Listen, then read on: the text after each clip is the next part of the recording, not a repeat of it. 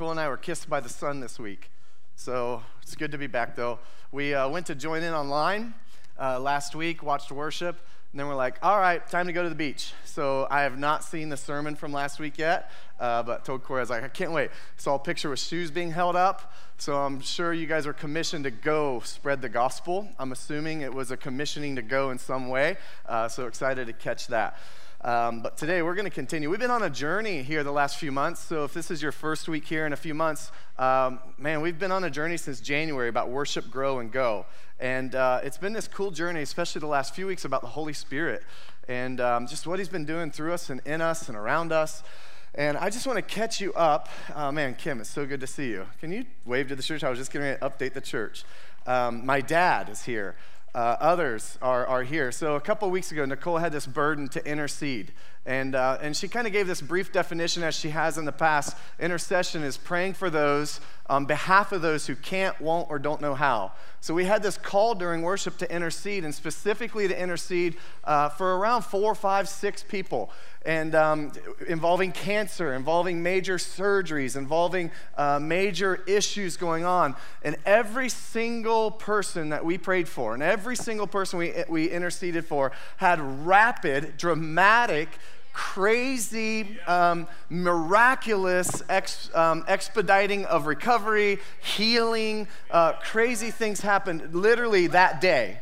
And it was amazing. Kim, I believe that day got word that she was going to be, or the next day that she was going to be released from the hospital when she was expected to be there much longer. Um, uh, there, Linda Walter uh, immediately began to function in a way that day and use her hand that she hadn't yet up to that day. Literally, the moment that we were interceding, she started to use her hand while watching online. These things started to happen. Uh, Emily Farley went to visit her stepdad, Larry, who, who was diagnosed with cancer. His numbers within that week dropped from nine, his blood counts dropped from 90,000 to 1,900. So just crazy things. Kim, um, and, and, so on. There were so many others. Uh, my dad, he's now here walking only with a cane. So, so there's things, and I know there were others that we interceded before for the Lord that I can't remember at the moment, but just we started getting report after report after report. Also, who? Katrisa, Katrisa, my goodness, uh, she doesn't even need chemo now. They removed a, a basketball sized tumor from her abdomen the, the, within that couple days, and everything started to align and function, and the kidney, all these things just fell into alignment. That's the power of prayer, folks. That's the power of God. That's the power of miracles, signs, and wonders. And uh, we just literally stop for a moment just to pray. That's it. We simply ask the Lord, do what you love to do. Love your sons and daughters. And uh, just some crazy things. Then we activated. We said, okay, now you go pray for people. And uh, the, the, another commissioning to bring God with you. And uh, one of the cool things, last night we got a text. Um, Donna, she was at uh, Canal Fest. And this lady around her was having this severe asthma attack and she couldn't speak. Donna said, Can I pray for you? She couldn't even answer. She couldn't say one word. She could not breathe. Medics were on the way. She prayed within 30 seconds, breathing fully. And everybody around began to glorify and praise the Lord in this process, and uh, even their family. So, anyway, just, just cool things that are happening. And um, again, this is not weird, all right? We as believers may think some of this is weird just because we haven't been exposed to it or we're not used to it. But the reality is, Jesus was perfect theology. Jesus is the perfect example. When he went around, he did signs, wonders, and miracles. He prayed for people. They were healed. They were raised from the dead. Crazy stuff that I shared a few weeks ago. Even rubbing mud in somebody's eyes, and then all of a sudden, blind eyes were healed. And, and, we think it's weird to lay hands on somebody and see them healed. Like, all right, I said, like, don't Smith Wigglesworth anybody and punch them in the arm or drop kick them or different things that Smith Wigglesworth would do as a revivalist. Um, that might be a little odd for our culture these days. Um, you need some extreme faith for that, all right? Not, anyway. Okay, so uh, if you missed the last few weeks, just catch it online. And uh, man, I'm excited to be back. There's no place like home. I just began to thank the Lord this morning. Um, just sitting out on my, on my patio and just looking out into our, uh, into our property and just begin to thank the Lord and just get moved. Um, just with just gratitude, just thankfulness. So then being here and, and worshiping with Baylor and the team and, and all of you, it's like, man, there is no place like home. There is just no place like being home. So, welcome. Uh, and we're going to get into it today. I'm excited to preach. It's been a couple weeks. Um, Uh, but I want to start with a story. So today, I, I really want to just start with like God's perspective on things. A lot of times, His perspective is different than our perspective. A lot of times, heaven's lenses look different than ours. I have a, a pair of Ray Bans here, and I was gifted these Ray Bans, and uh, they, they mean a lot to me beyond just they're really great quality glasses. Literally, when I put them on for the first time, it was years ago. I didn't know my worth, I didn't know my true identity in Christ, and I put these on, and I actually began to see better but they, they, became a symbol to me of value and worth and identity and sonship and how the Father sees me. It's weird, a pair of sunglasses. So I try to try my best to keep them in a case, keep good track of them. Uh, I was the type of guy that would buy $10 sunglasses, lose them, break them, sit on them, not care. But when you buy a good quality pair, things change. So they were my first pair of Ray-Bans. And, uh, and, and, when you put them on, you, you begin to see differently. And, and that's the thing with heaven's perspective. And maybe you're a Maui Jim person, maybe an Oakley person, uh, maybe even a Pit Viper kind of guy. I don't know. But, but the deal is, I want today, everybody just symbolically, prophetically maybe even, just put on some new shades today. Just put them on in your mind's eye. Just everybody with emotion, symbolism. Let's put on heaven's perspective today. Because sometimes, oftentimes, God sees our situations different than we see them.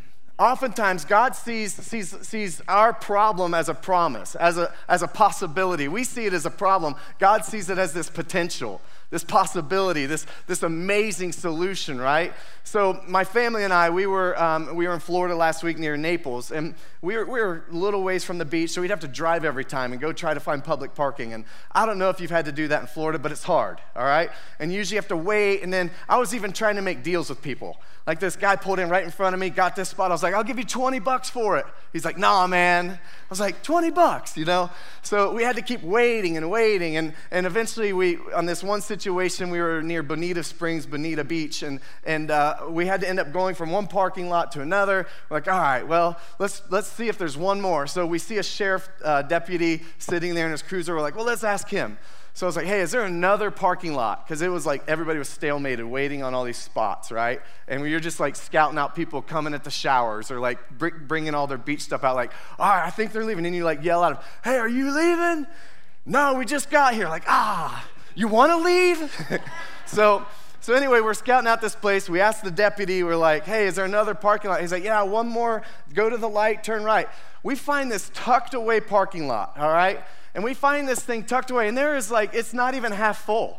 It's, it's, it's, there's like 10 cars and 80 spaces. We're like, score. This is amazing. All right, kids, it's to be a great day. Then all of a sudden, we get to the beach, and, and we get there, and it's this park, and they have these cabanas that are free. I'm like, what? If it's free, it's me. So, so anyway, we, we get there, and we, there's an open cabana, and we're like, well, let's take it. We'd like to show you a picture of this cabana we have some pictures here. So this is us sitting in the, the shelter, or as I like to say, cabana. Cabana. Cabana. No, in Espanol, cabana. Maori. Cabana or cabana? The Mexican settles it all. Cabana. All right, so here we are. We find it. We're in paradise. All right, there's another picture of us from the front. Look, there we are, happy in the shade, feeling the goodness of God. And then I'll show you our view. Now, we did have an open view, and these people just sat right in the middle. We're like, really? And like just 30 feet to the left here, there's like total open space. We're like, what are they thinking? And I flipped them off, and then they did. No, I'm just kidding. I'm just kidding. Anyway, we're going to get somewhere today. But, uh, but this was our thing. Now, here's the deal sometimes our problem becomes God's possibility. And I know this is minor in the grand scheme of things. This was, this was just a kiss from God for us. And uh, there's so much major things that people are dealing with and struggling with and issues in our world right now. But the deal is this sometimes God's no is a delayed yes building interest. Sometimes there's something better waiting for you, even if you can't see it, even if you don't know it, even if you think you're at your pit and at your bottom. Let me just tell you, God has something better for you. There is a cabana waiting for you. All right? There's an open parking spot waiting for you. And we're going to get into some things, but he definitely wants to show us a new perspective. Revelation 4:1 says this, After this, I looked, and behold, a door standing open in heaven, and the first voice which I had heard speaking to me like a trumpet say, Come up here, and I will show you what must take place after this. God's saying, like, come up here, I'll show you. In Jeremiah 33 3, this is like a really great verse for you to tuck away in your heart. When you can't see your situation, when you can't see past that circumstance or that issue or that tragedy, this is a good one to tuck away in your heart. It says, Call to me, and I will answer you, and tell you, and even show you great and mighty things, things which have been confined and hidden, which you do not know and understand and cannot distinguish. Listen, there is, there is a different perspective that God has, and He will come and show us things. We'll, we'll come up, He says, Come up here and I'll show you. Listen, he, we're being called to a higher perspective, a penthouse version of thinking and seeing and seeing potential and problems from a possibility standpoint. There is a story in the Bible, and then we'll get into the main context today. There's a story in the Bible where, where Joshua and Caleb, they were sent out to be these spies and, and to look into the promised land and look to see, well, what's it look like? And they're scouting it out. And there was 12 of them sent. And they come back with this report, and only Joshua and Caleb says, yeah, they're mighty. And they're talking about carrying grapes on sticks and all these crazy things of the promised land, right? And they come back, but then the 10 spies say, oh, their army's too mighty. But Joshua and Caleb's like, yeah, but we got God on our side. There's two ways to look at a problem. There's two ways to look at an issue. There's two ways to look at something. And what God thinks as, as a promise, we sometimes look at as a problem. We need the Caleb Joshua mentality and mindset to look at these things say, hey, I may have been in that mess, but God used it for good. I may have been in that situation, but now look. Now look what I've come through. I've got stronger character. I've got, see, James 1 2, it says, Count it all joy, the trials you go through. See, there's a purpose in our trials. There's a purpose in it. There's a reason, as Nicole said, that, that Bruce and Catherine can stand and talk about a good God who's lost two children and been through tragedy and knows tragedy firsthand. They say there's no greater. Lola told me this once. She's lost a husband, a child, and a grandchild. And she says there's nothing, there's nothing comparable to losing a child.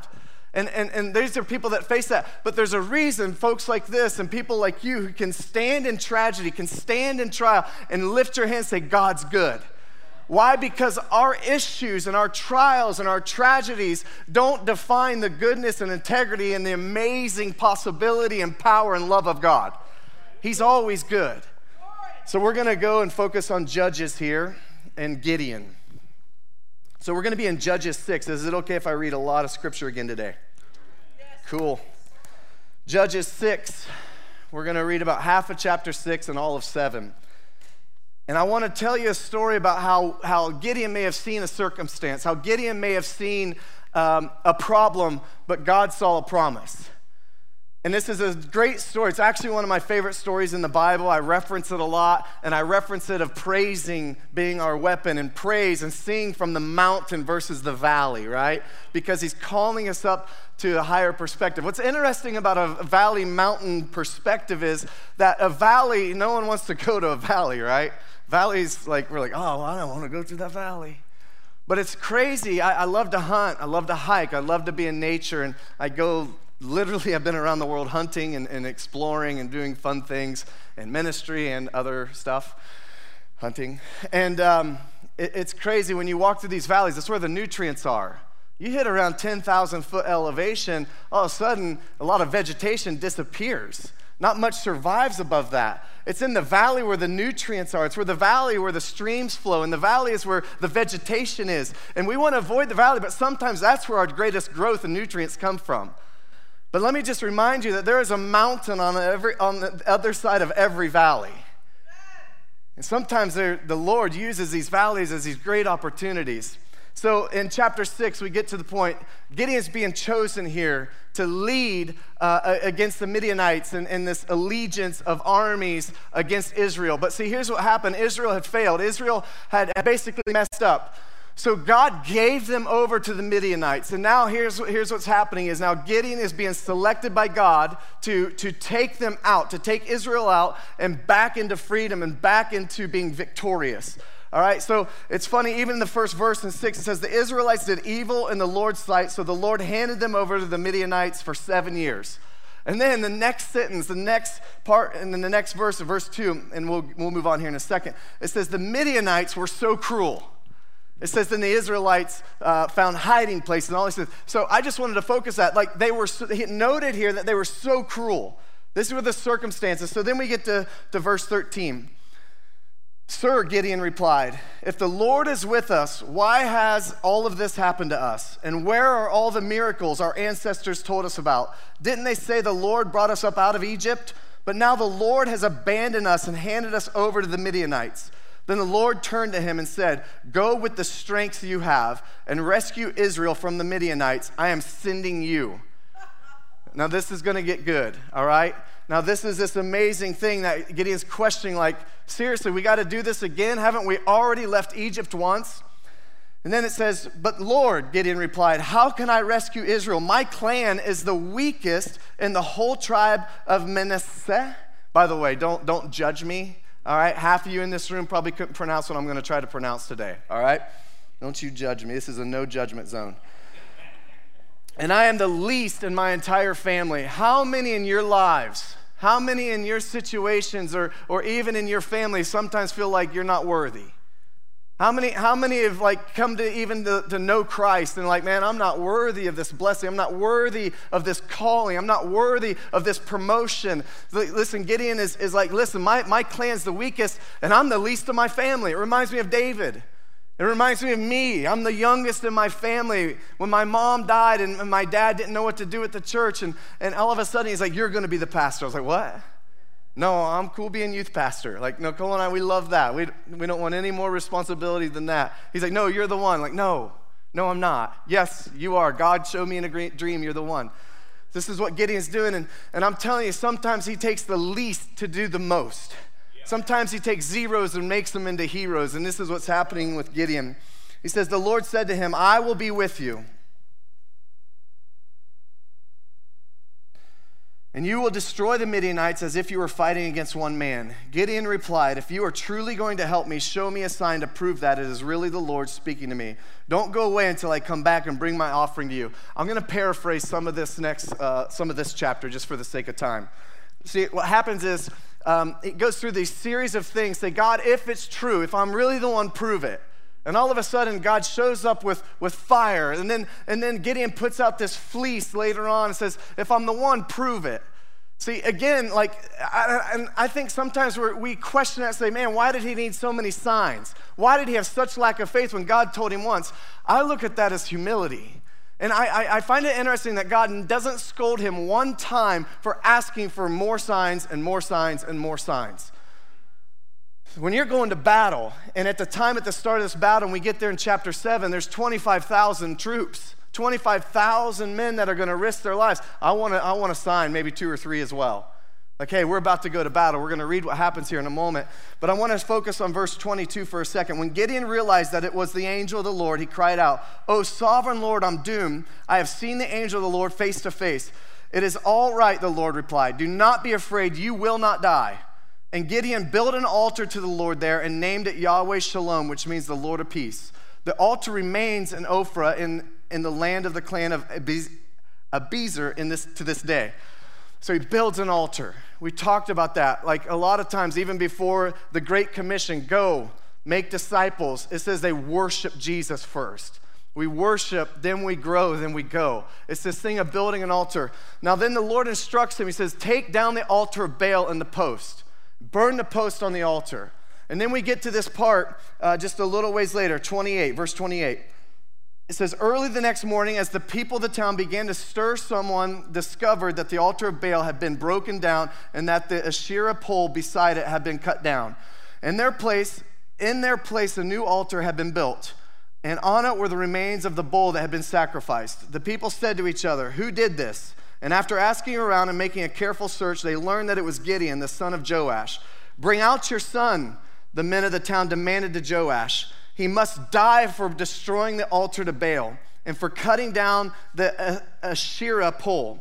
But Joash shouted to the mob that confronted him, Why are you defending Baal? Will you argue his case? Whoever pleads his case will be put to death by morning. If Baal truly is a god, let him defend himself and destroy the one who broke down this altar. From then on, Gideon was called Jer- Jer- Jer- I know this word too, Jerubbaal, okay? Which means let Baal defend himself because he broke down Baal's altar. I want to confront this for a moment. There have been a lot of altars built into false idols. There have been a lot of altars in our society right now, in our culture, building around idols, building around cultural issues, building around political issues and figures and, and, and industries and money and all these things. There's, there's altars being built. And sometimes it's not even an altar that we built that we should be tearing down. Sometimes, as people, as, as, as followers of Christ, as, as sons and daughters of Christ, as believers, we need to also be tearing down altars of Baal and altars that weren't even built by us to build up altars of God. On Friday nights, we have this thing called the altar, the first Friday or second Friday of every month, and we just had one that I missed, and Corey and Baylor and others led that, and it was this amazing time. The, these times are about building an altar unto the Lord. See, God instructed him, say, remove this altar unto an idol that's false. He's a false God, and build an altar unto me. I think sometimes in our lives, and, and maybe it's even others that have affected in the altars they built have affected my course of history, but God's commissioning us to build altars unto Him. Let, let me move on. The next section here is Gideon asking for a sign. This is where we get the thing, uh, the saying says, put a fleece before the Lord. He puts his fleece down and he says, All right, if it's got dew on it, but the ground around it is dry, um, it says, then, then, then I know you're sending me and I know I'm going to win. I know it's going to be good. And he does it. The next day he says, Okay, if, you, if I put a fleece down and it's dry and the ground around it's wet, then, then I know. Okay, he, and God fulfills all of this. I want to focus on one verse before we move on to chapter 7. 34. Then the Spirit of the Lord clothed Gideon with power. We talked about this two weeks ago when I preached the, the spirit that gives us power. Everybody say power. power. You got to say it like that though power. He blew a ram's horn as a call to arms, and the men of the clan of Abiezer came to him. Now, I, I, want to, I want to focus on that just for a moment.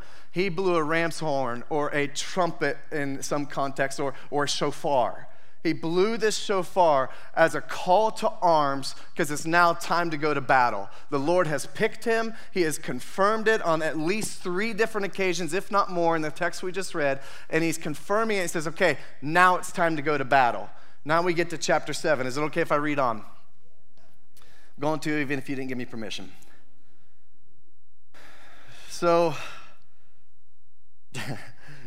Jerubbaal and his army got up early and went as far as the spring of Harod. The armies of Midian were camped north of them in the valley near the hill of Moreh.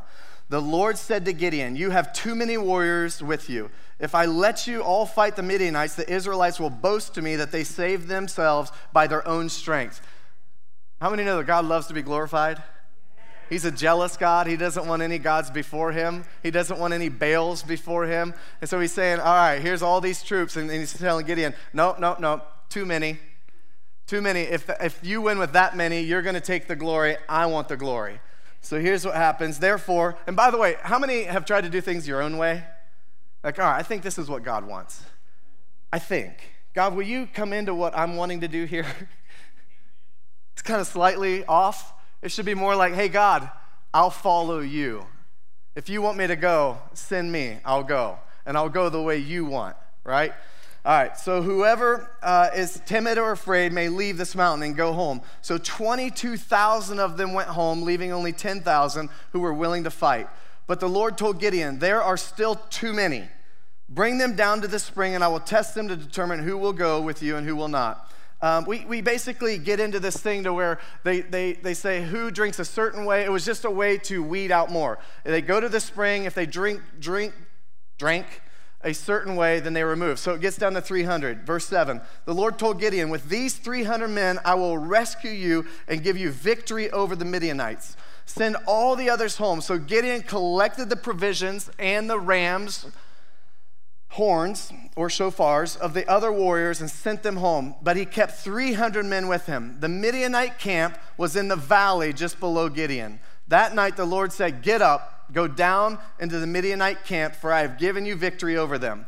Isn't it amazing that before the battle ever starts, you've been given the victory? Let, let me just remind you Revelations, we win.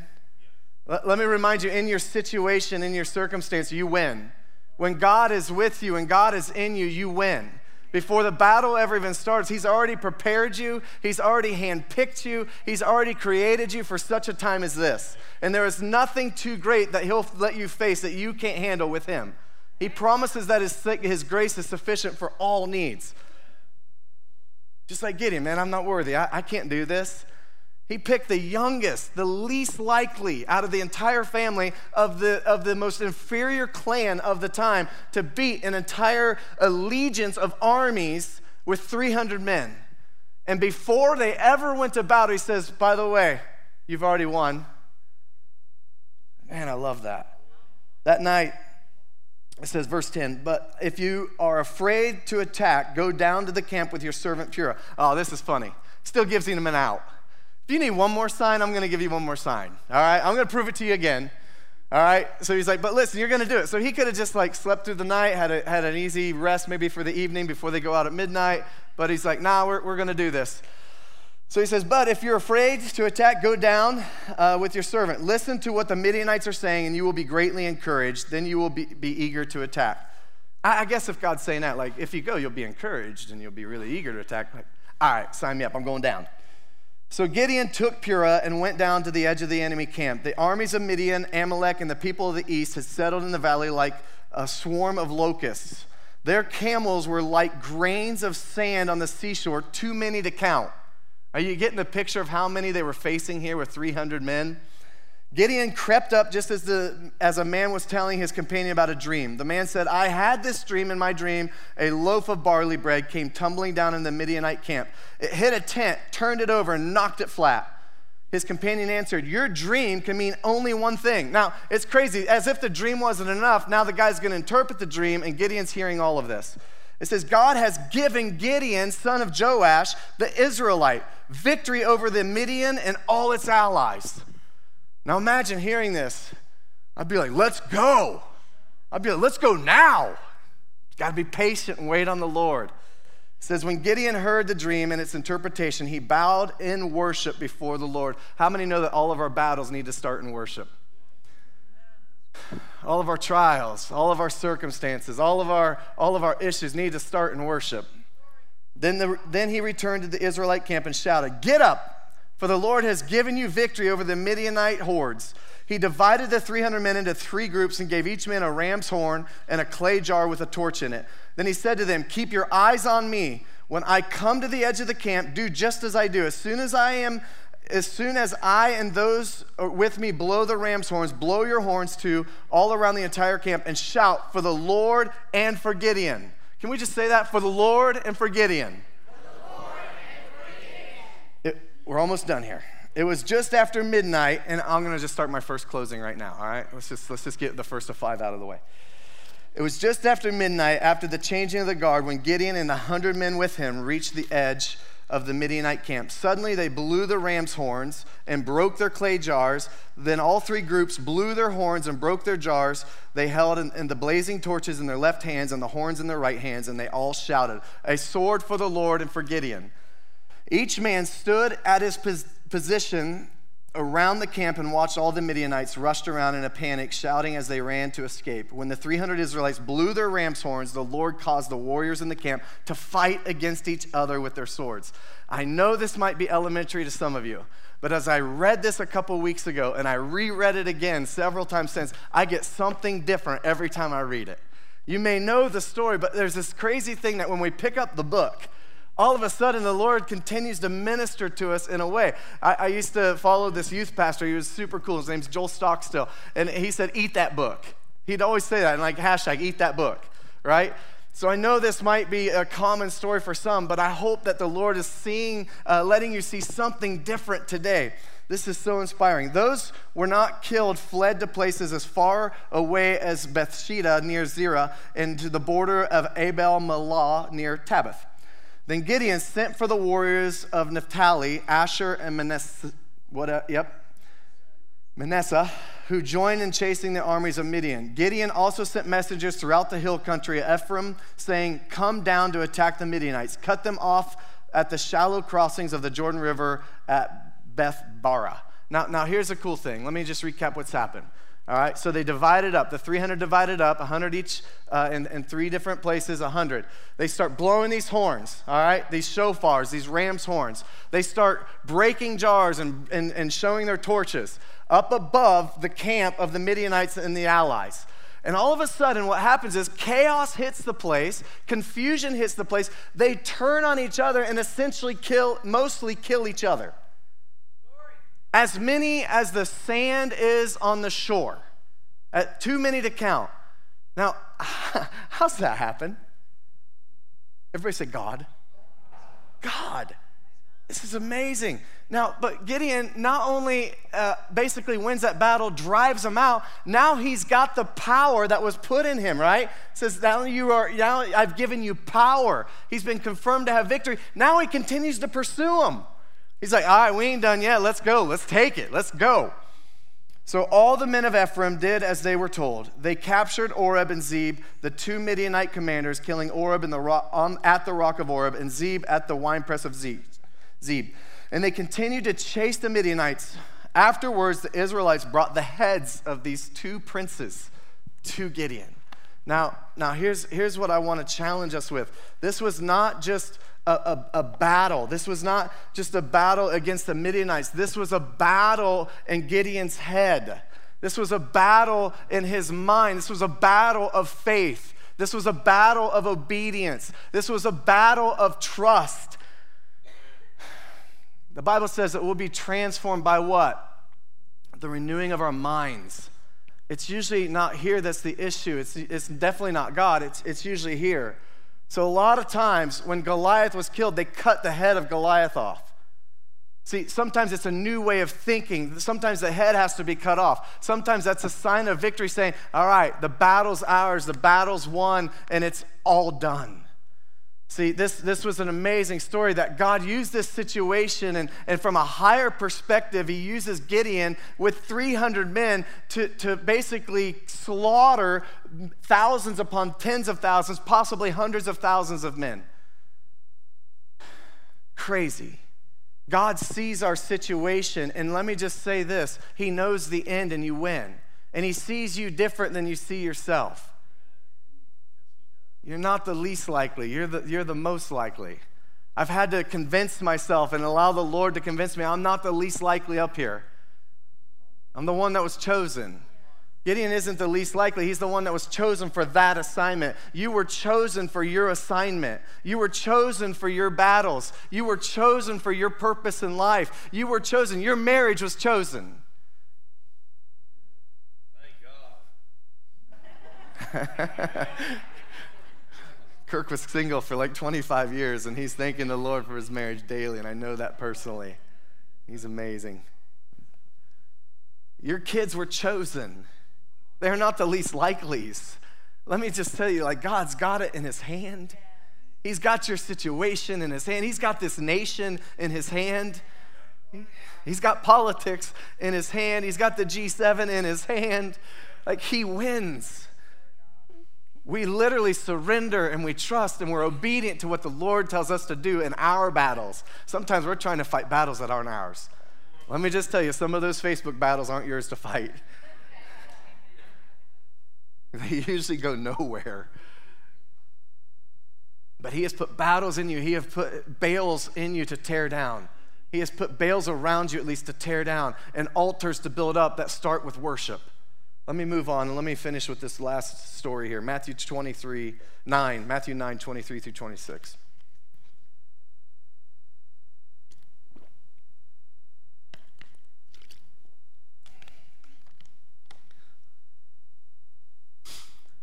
This message, I, I, felt like the, I felt like Jesus on this message. Nicole preached on Mother's Day.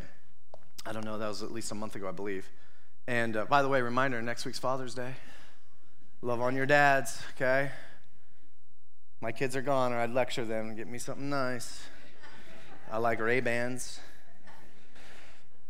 So, she read the story about the woman with the issue of blood. And I, as she read that in church, I may have zoned off a little bit and read on. And I read this story and it inspired me how God sees our situations different than we see them. And I want to read this to you Matthew 9, 23 through 26 in the Passion Translation. When Jesus finally entered the home of the Jewish leader, now, now remember, he was actually confronted and asked to come pray for this girl before he went, ran into the woman with the issue of blood. Let me reword that. Before she pressed through a crowd to touch his garment. That was, that was in the process of going to this home. So it says, when Jesus finally entered the home of the Jewish leader, he saw a noisy crowd of mourners.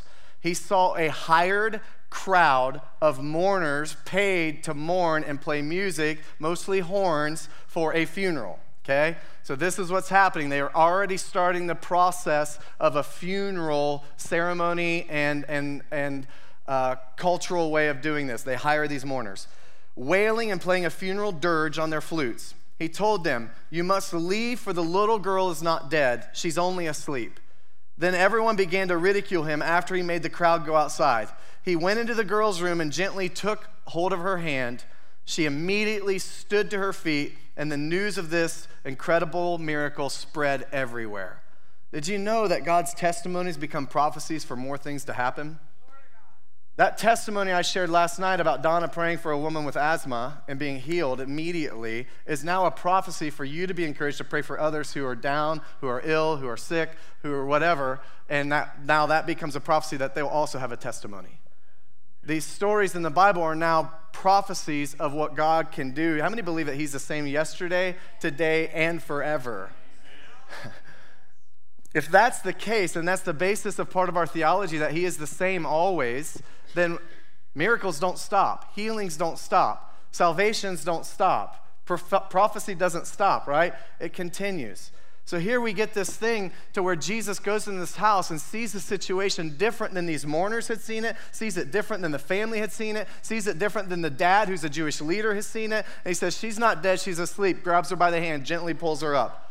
Now, I'm sure there was clear signs by them that indicated that she was dead, but it doesn't matter what the situation looks like. We might see dry bones, but he sees an army. We may see death, but he sees life. We may be wanting to warn, but he's wanting to rejoice. See, all of a sudden something changes and God sees things different. And from His perspective, even though what we're seeing, well, listen, we may see a cancer diagnosis and we can't deny that diagnosis, it's real, but God sees a healing in the midst. We may see something to where somebody's laid up in a hospital bed and supposed to go to another hospital or rehab facility for a month, but God sees something different, says, Nope, you're going to be released tomorrow. In these other situations, like Kim, like, nope, you're getting released today. You were supposed to be here another week or two. Matter of fact, we didn't even have to do all the surgery because something changed. Listen, when we may see something, even if it's real, now listen, I don't believe they hired mourners for a funeral for a girl that was sleeping and had a pulse and was breathing. I believe she was probably really dead. But the point of this story and the point of today is that we see things from God's perspective, no matter how grim, how doom and gloom, or how deadly or death like it looks. God sees from a different perspective. Listen, yeah. Your situation, maybe it's you're yearning for a spouse. God sees that and He's got the perfect spouse picked out for you. Maybe you long for a baby. God knows that. He's got that baby planned. Maybe it's, it's this breakthrough. Maybe it's this, this situation. Maybe it's a healing in a relationship. Maybe it's, maybe it's being reconciled to a family member who's been distant for a long time. Let me just tell you this that might look bad to us. That might look bad to earthly standards, but to God, that looks like a possibility. That looks like a promise. That looks like a victory. I'm going to ask Bert to come on up here. I'm legit closing.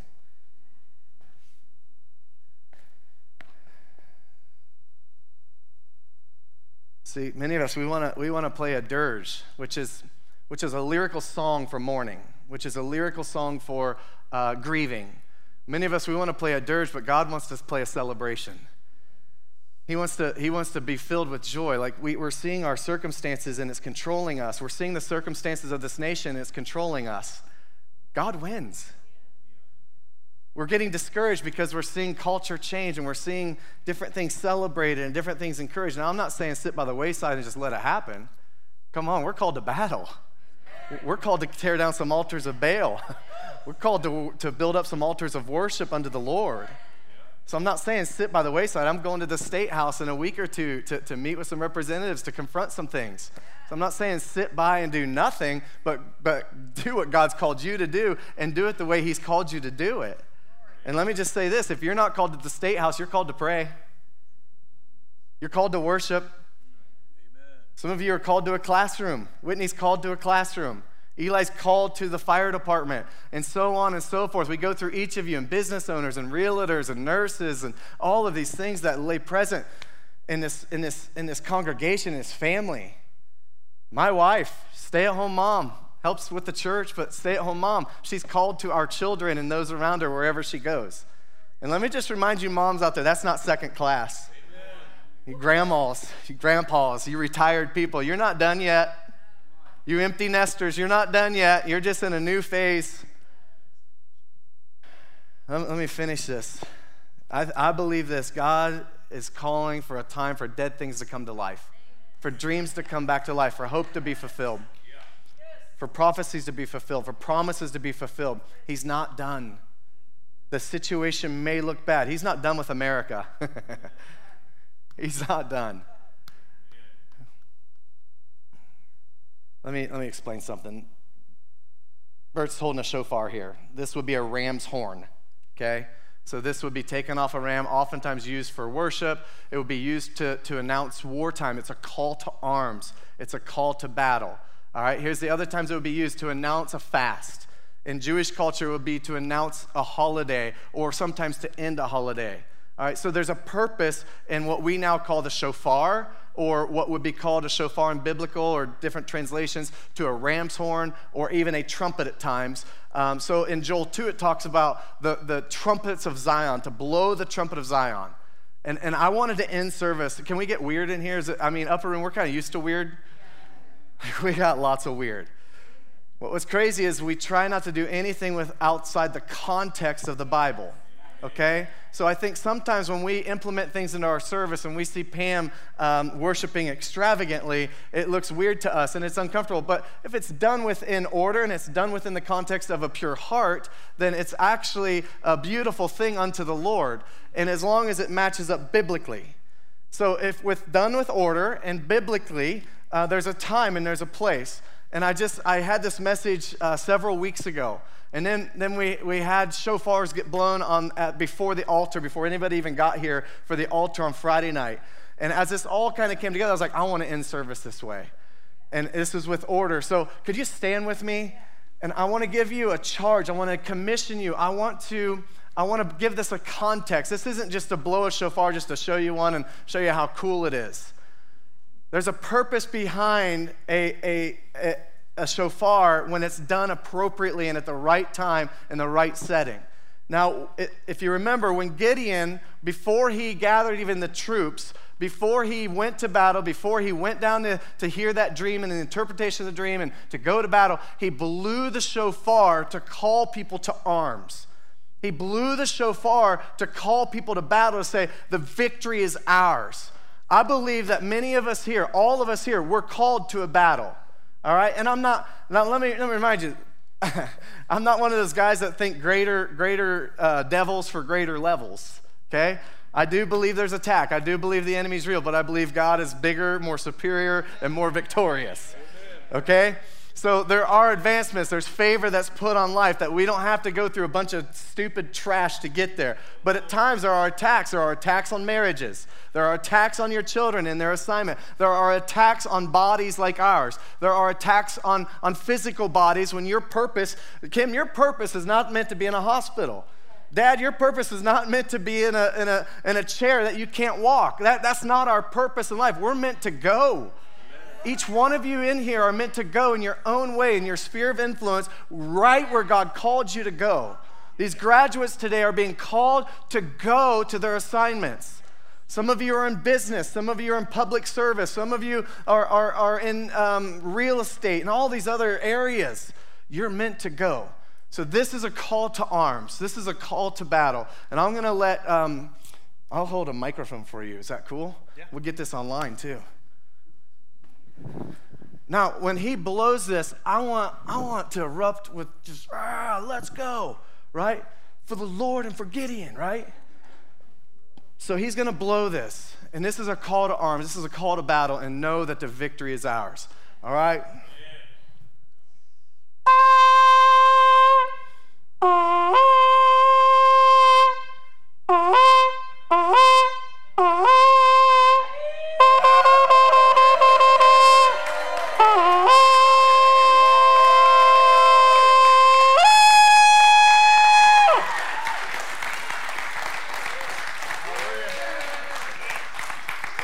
How many felt the atmosphere changing that? There's power here. I just picture Gideon blowing that and it hitting the valleys and it hitting the crevices around mountains and men 32,000 men coming to go to war to take Israel back to freedom. You are meant to go to freedom. You are meant and you are prepared and you are the right one. You are the right ones for battle. We're going to do this one more time. Let's go.